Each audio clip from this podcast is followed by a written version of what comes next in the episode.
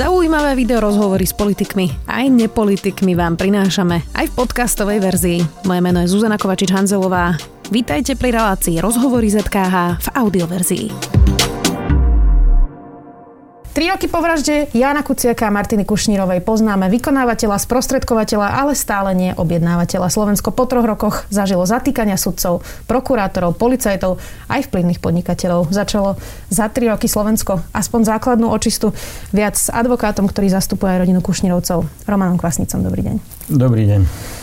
Pán Kvasnica, tak ja tu mám taký citát Jana Kuciaka, ktorý som si aj včera čítala na to výročie, tak skúsim to zacitovať. Mal som krátku dobu optimizmu, keď som si hovoril, že niečo napíšem a všetci skončia, ale netrvalo to dlho, som zmierený s tým, že to tak nie je.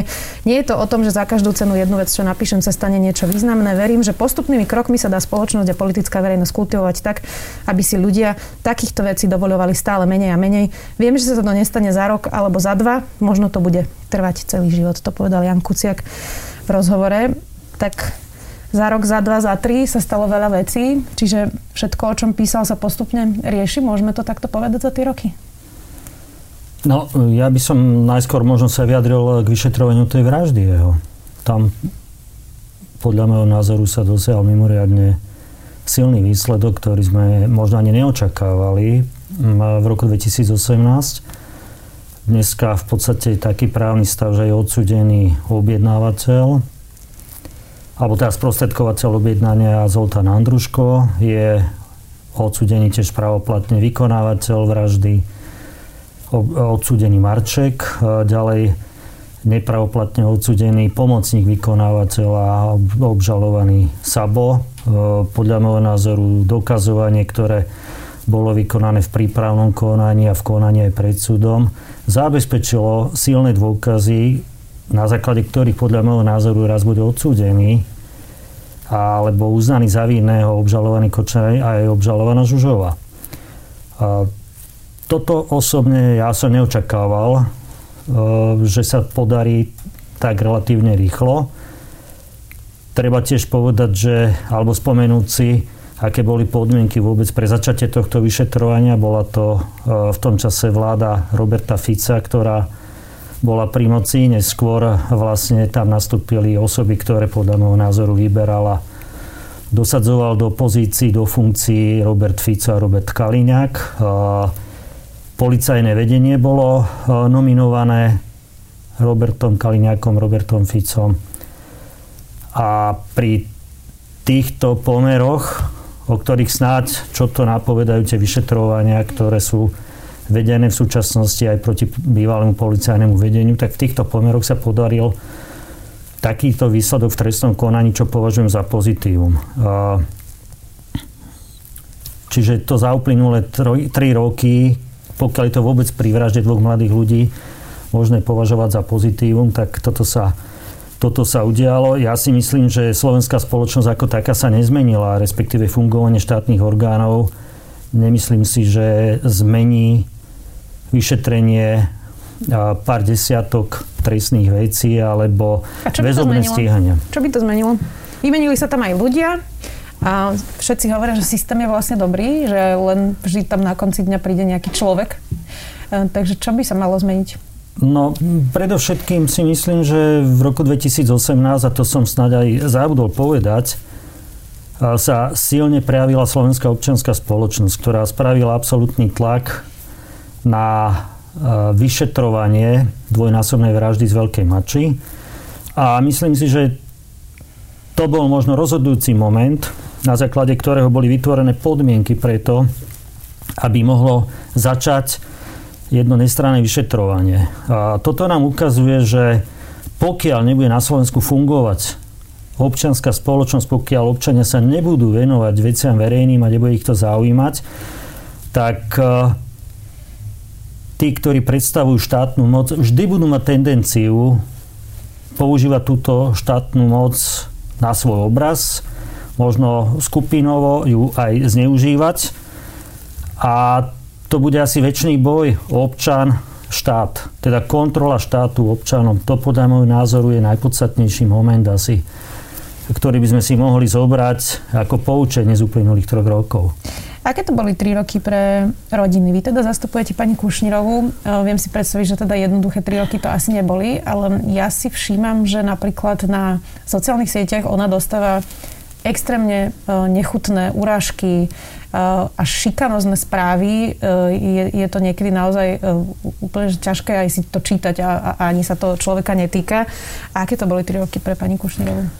Tak ja od eh, prvého momentu, keď som sa začal komunikovať, tak som ju upozornil, aby vlastne nesledovala tieto informácie na sociálnych sieťach, aby im aj neprikladala žiadnu významnejšiu rolu, úlohu, pretože je pochopiteľné, že v spoločnosti sa pohybujú rôzne nálady, názory, rôzne E, skupiny sú dosť ovplyvniteľné aj politikmi alebo nejakými konšpirátormi rôznymi a podobne, takže to netreba sa tomuto venovať. My sme v podstate si od prvého momentu dali za úlohu spraviť maximum preto, aby boli postavení pred súd a spravodlivo potrestaní všetci, ktorí sa akýmkoľvek spôsobom podielali na zabitie jej cerky a jej budúceho manžela Jana Kuciaka. Takže tomuto sme venovali energiu myslím si, že, myslím si, že sme sa dostali relatívne dosť ďaleko. Dneska, ako som už konštatoval, časť e, ľudí, ktorí mali násvedomie alebo ktorí zapričinili, či priamo alebo nepriamo, smrť e, cerky mojej mandantky, sú už buď pravoplatne, alebo zatiaľ nepravoplatne odsudení, ako som spomínal pána Saba. No a Teraz nám ide v tomto okamihu o objednávateľov alebo sprostredkovateľa objednávky, aby aj pri týchto vlastne bola nastolená spravodlivosť.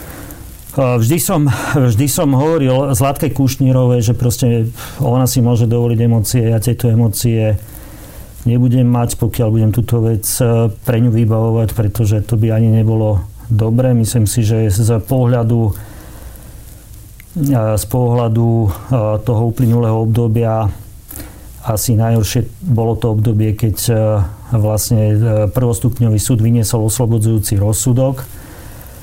Ale myslím si, že, myslím si, že e, zatiaľ, zatiaľ sme sa k tomu postavili vždy iba zákonným právnym spôsobom. Nerobí pani Kušnírova žiadne hysterie spoločenské ani emocionálne a ideme dopredu. Tak to sklamanie bolo asi pre, pre rodiny pochopiteľné, ale zastavme sa vlastne pri tom rozsudku. Um, to už bez ohľadu na to, že ako meritorne rozhodol ten Senát, tak ten spôsob, e, ktorým sa to celé udialo, vlastne zanechal vo e, všetkých občanoch asi, myslím, tejto krajiny naozaj, že čudný uh, pocit a práve preto, že teda ten Senát bol evidentne rozhádaný, že teda prehlasovali predsedničku Senátu uh, a že aj to čítanie rozsudku bolo vlastne čudné, ako by to písali dvaja ľudia a neboli s tým ani stotožnení sami uh, sudcovia. Máte pocit, že ten Senát dostatočne vážne bral uh, práve taký prípad, aký mali na stole, ktorý je bezprecedentný vlastne v histórii Slovenskej republiky a mohlo sa zdať, že e, nejaké ich osobné animozity a nejaké ich osobné vlastnosti vlastne predčili pred to, aby e, rozhodli tak, že verejnosť uverí v spravodlivosti toho rozsudku? Pozrite sa, ja som e, bol prvý, ktorý po vynesení rozsudku predstúpil pred médiá a povedal, že na základe dovtedy známych informácií vo veci rozhodol nezaujatý senát prvostupňového súdu. Vychádzal som tedy z informácií, ktoré boli k dispozícii. A musím úprimne povedať, že už odôvodňovanie rozsudku po jeho vynesení bolo pre mňa v určitých momentoch prekvapujúce. Nerozumel som viacerým častiam. No ale pani Kušnírovi som hovoril, počkáme si, čo sudcovia napíšu, oboznámime sa s tým a vecne sa k tomu postavíme. Bol som nemielo prekvapený, keď som dostal písomné vyhotovenie rozsudku. Zistil som, že prvostupňový súd úplne pre mňa z nepochopiteľných dôvodov sa vôbec nezaoberal dôkazmi, ktoré svedčili v neprospech obžalovaných Kočnera alebo Žužovej. Niektoré dôkazy, ktoré, ktorými si pomohol pri zdôvodňovaní svojho oslobodzujúceho rozhodnutia, ani neboli vykonané v konaní pred súdom, respektíve v prípravnom konaní, čo je už e, pre mňa absolútne porušenie zákona.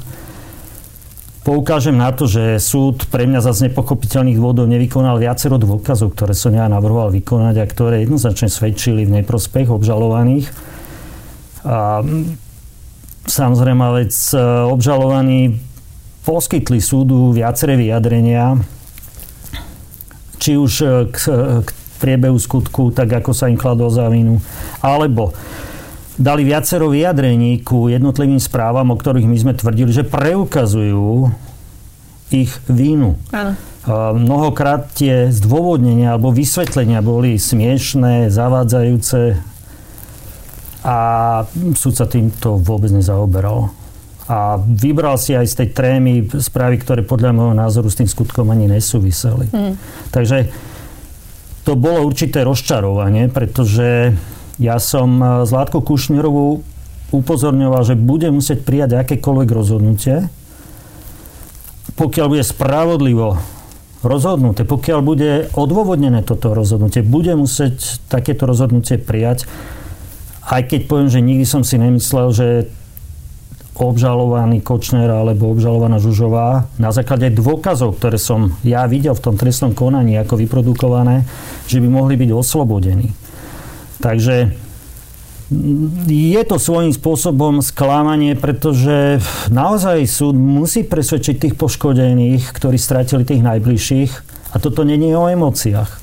Technokraticky, po detail, detail po detaily musí ten súd odôvodniť, prečo sa nestotožnil s názorom e, prokurátora, že títo dvaja boli páchateľmi trestnej činnosti, respektíve, že oni si objednali vraždu Jana Kucaka, pri ktorej zomrela aj Martinka Kušnírova. Na druhej strane nebola to skôr chyba teda prokuratúry a policie, že napríklad chýbal ten kamerový záznam z banky, kde teda Marian Kočner mal mohol, ne, nevieme to naisto vybrať z tej svojej bezpečnostnej schránky, teda údajne peniaze, ale tým, že si nevypýtali ten záznam, tak to nevieme naisto.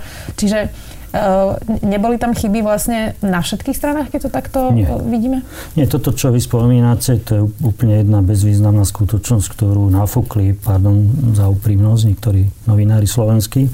Nechápal som, či to nemalo náhodou slúžiť troška na podporu tvrdení vtedajších šéfov policajného zboru pána Lučanského alebo šéfa NAKY pána Zuriana.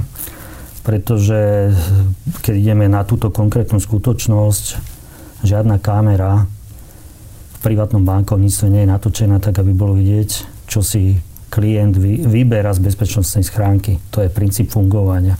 Toto je bezvýznamná skutočnosť pre celé trestné konanie. Podstatným bolo, podľa môjho názoru, keď sme pri tých možných chybách, že bolo troška zasahované do vyšetrovania. Boli tam snahy, keď si ja dobre pamätám, predovšetkým pri tríme, aby po zistení, že táto tríma existuje vôbec, táto komunikácia, aby bol spis utajený. To bola snaha policajného vedenia a myslím si, že tam bolo aj e, e, vykonávané e, nejaké, nejaké postupy boli vykonané zo strany generálnej prokuratúry. Za absolútne negatívny zásah do vyšetrovania považujem to, že vo februári roku 2019 rozdelili vyšetrovanie vraždy Jana Kuciaka takže z tejto veci odčlenili a dali vyšetrovať inšpekcii ministra vnútra alebo úradu inšpekčnej služby tie tri podozrenia zo spáchania trestnej činnosti. Čiže rozdrobili to vyšetrovanie. Áno. Potom ďalší negatívny zásah, ktorý tam bol, si myslím, že bolo rozpustenie toho vyšetrovacieho týmu. Kedy vlastne podľa môjho názoru prestalo sa sústavné vyšetrovanie predovšetkých majetkových pomerov obžalovaného Kočnera. Ja si myslím, že je logické, že Marianovi Kočnerovi v tejto kauze v prípade, ak by sa rozširovali obvinenia ešte aj v tej ďalšej kauze, kauze kde je už dneska trestne stíhaná aj pani Žužová, to sú tie tri objednávky, hrozí naozaj do živote. Čiže títo ľudia spravia všetko preto, aby sa dostali spod trestnej zodpovednosti. Ja si nemyslím, že slovenské súdy, slovenská prokuratúra, slovenská policia sa nejak kardinálne zmenili od roku 2018. Ukázalo sa tu zo pár jednotlivcov, ktorí sú schopní na seba zobrať zodpovednosť. Ja sa len čudujem, kde sa tu našli v tomto marazme strašnom. A tí, podľa môjho názoru, držia aj tie ťažké kauzy, ktoré dneska vlastne e, zistujeme, že existujú z médií. No to, čo sme vlastne videli um, zatýkania sudcov, uh, prokurátorov, špeciálneho prokurátora, to je naozaj uh, veľmi podstatné pre spravodlivý, uh, pre spravodlivý proces. Um, vidíme, že sú zatýkaní aj vplyvní podnikatelia, nielen teda Marian Kočner a Pavel Rusko, ale aj pán Brhel, pán Bodor. A toto sú ľudia, o ktorých písal Jan Kuciak. Uh, takže predsa len, keď sa vrátim oblúkom k tomu jeho výroku, nie je to teda tak, že um, bohužiaľ síce ho zavraždili, ale že to teda viedlo aj k tomu, že sú stíhaní ľudia, o ktorých Jan Kuciak e, naozaj sústavne písal? Myslím si, že bez nejakých e, momentov patetizmu treba jasne povedať, že pokiaľ by nedošlo k vyšetrovaniu dvojnásobnej vraždy z Veľkej Mače, asi tieto veci by nikdy neboli na svete. A myslím si, že tieto trestnej kauzy by sme mohli zobrať ako nejaké pokračovanie toho odkazu, pretože naozaj niektoré tie veci vyplynuli z vyšetrovania jeho vraždy. Čiže pokiaľ by toto vyšetrovanie sa nikdy neudialo, tak asi by sme sa dneska nedozvedeli o komunikácii, ktorá bola v tríme, o tých väzbách rôznych. A všetci sme boli prekvapení, samozrejme, že ten rozklad bol až takýto strašný, respektíve, že je takýto strašný, aby som uh, netvrdil, že už nie je. Áno. Čiže uh, tie mená, ktoré ste spomínali v týchto trestných veciach, tak to je naozaj v tom hokejovom žargóne NHL už. To je to najvyššie, čo môže byť uh, na Slovensku. To sú naozaj tie najsilnejšie mocenské zoskupenia napojené na politikov. Niekedy bez toho, aby som menoval ktoréhokoľvek z tých obvinených, ide o ľudí, ktorí priamo radi, e, riadili tých politikov. Čiže uvidíme, čo to prinesie. Uvidíme, čo to prinesie. Bude to mimoriadne náročný uh, priebeh tých trestných konaní, pretože za týmito ľuďmi naozaj finančná moc, mediálna moc, politická moc. Myslím si, že nie všetky koaličné strany sú im úplne vzdialené. Myslím, že tá komunikácia, oni si ju pripravovali, sú to veľmi inteligentní ľudia, ktorí niekoľko rokov dopredu rozmýšľajú. Takže to bude mimoriadne komplikované toto. Boli ste ale tak veľmi prekvapení z toho, vy teda ste vplyvný advokát, zastupovali ste aj Hedvíku Malinovú, to bol tiež dosť obľudný prípad zneužitia politickej moci aj, aj vlastne celého aparátu štátu voči nejakej jednej konkrétnej, môžeme vlastne povedať asi, že bezvýznamnej osoby občianke. A, čiže boli ste až tak prekvapení z toho, čo sa teraz dozvedáme? Tak e, vždy, vždy sme sa spoliehali, že že tí ľudia, ktorí dokážu existovať mimo rámec zákona na Slovensku, sa snáď už neupovežia vraždiť. Pri Jánovi Kuciakovi to padlo a naozaj boli ochotní, schopní si riešiť svoje problémy, či mocenské, politické, aj vraždov novinára. Ale ja, čo som bol najviacej prekvapený, to akým spôsobom vlastne bol riadený policajný zbor že to riadil nejaký zápasník v podstate.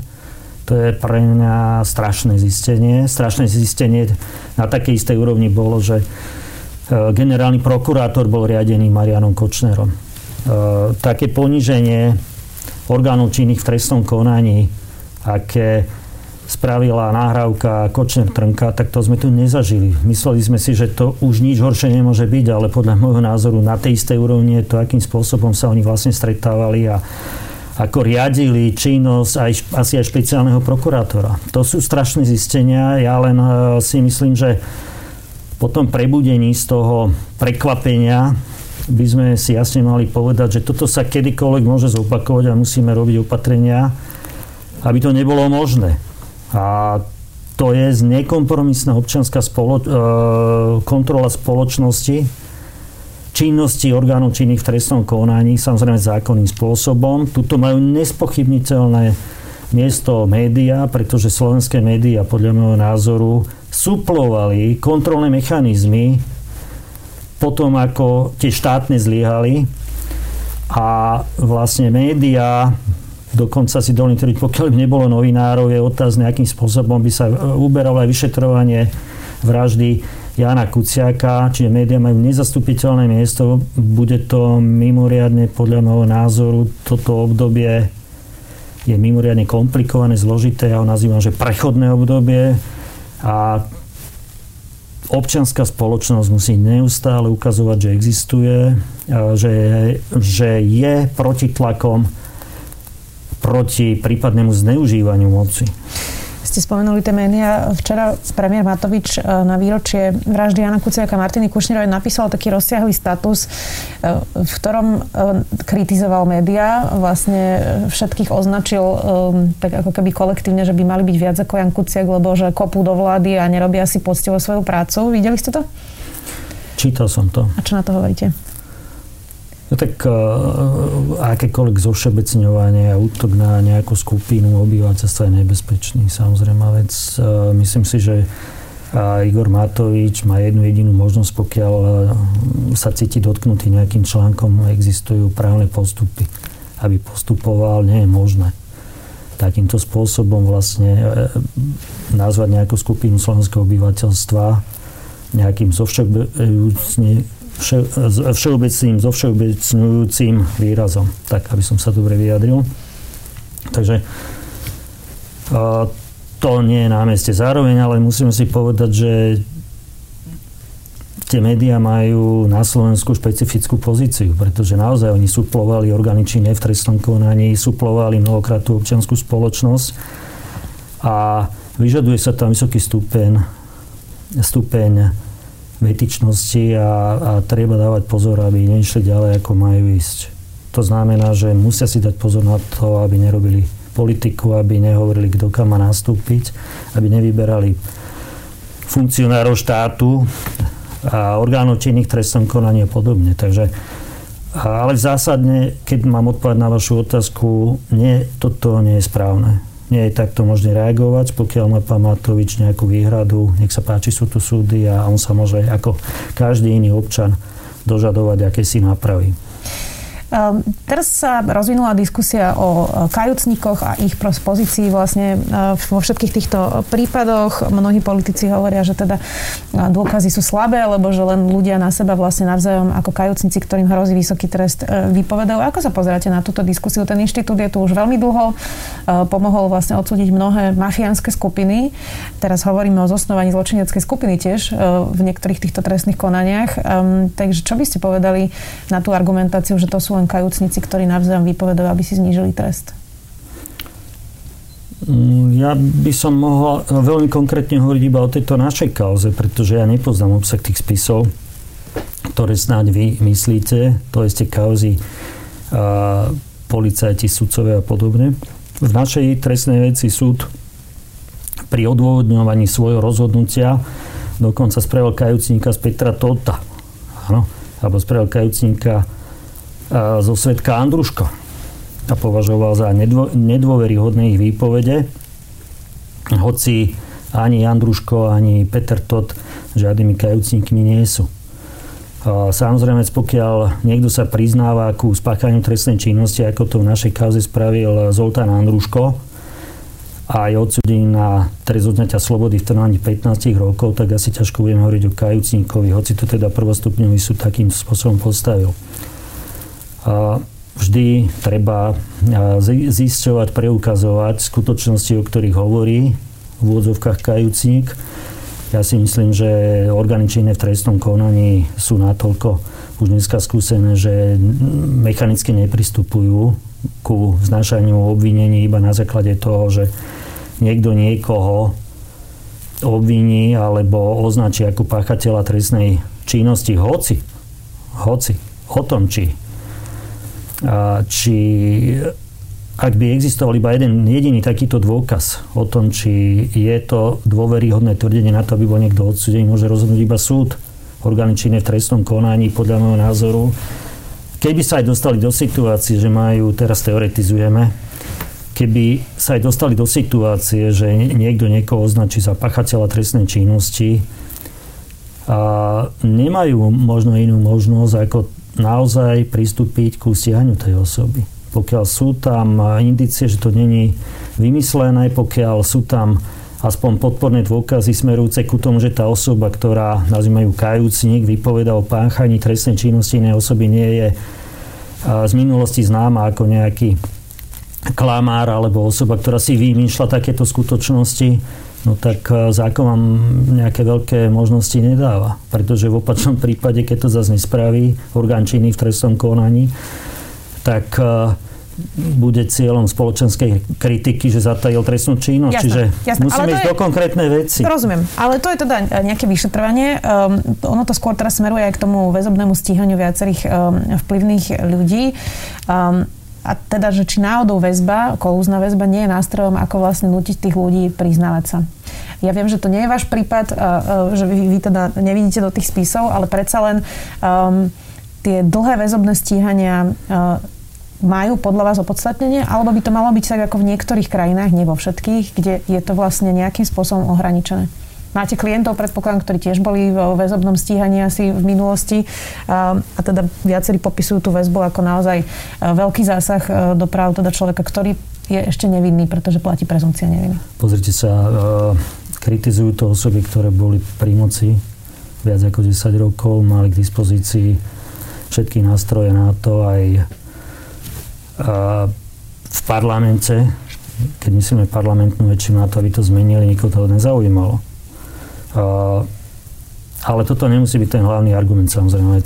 Myslím si, že väzba je súčasťou trestného konania všade vo svete. Myslím si, že a tam by som bol nekompromisný v prípade, ako ide o bývalých policajtov, sudcov, prokurátorov, je vždy viac menej na mieste trestné stíhanie väzobné, pretože ide o osoby, ktoré majú nekontrolovateľný prienik do orgánov činných v trestnom konaní, majú tam svoje väzby, môžu tam existovať rôzne staré potreby proti plnení a podobne, takže neviem si predstaviť, že by policajné vedenie, ktoré je väčšinou teda bývalé policajné vedenie, ktoré je väzobne stíhané a tam teda aj pán Lučanský patrí alebo patril, že by boli stíhaní na slobode. To proste je na 99% zrejme, že to trestné konanie by sa udialo iba potom následne s veľkými ťažkosťami.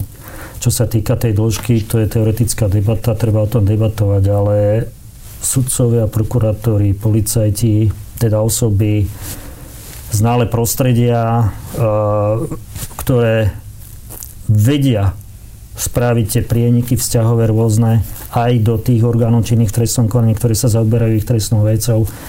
Tam je naozaj ako absolútna dôvodnosť väzobného stíhania.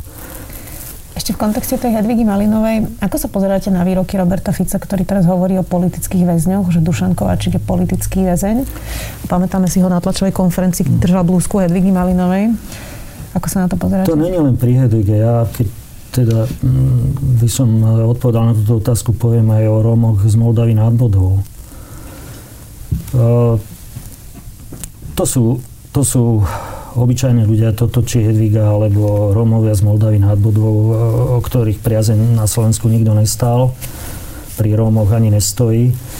Čiže tam považovali vlastne ich práva za niečo, čo môžu pošlapať, či Robert Kaliňák alebo aj Robert Fico. A vždy, keď im to bolo potrebné, tak to spravili.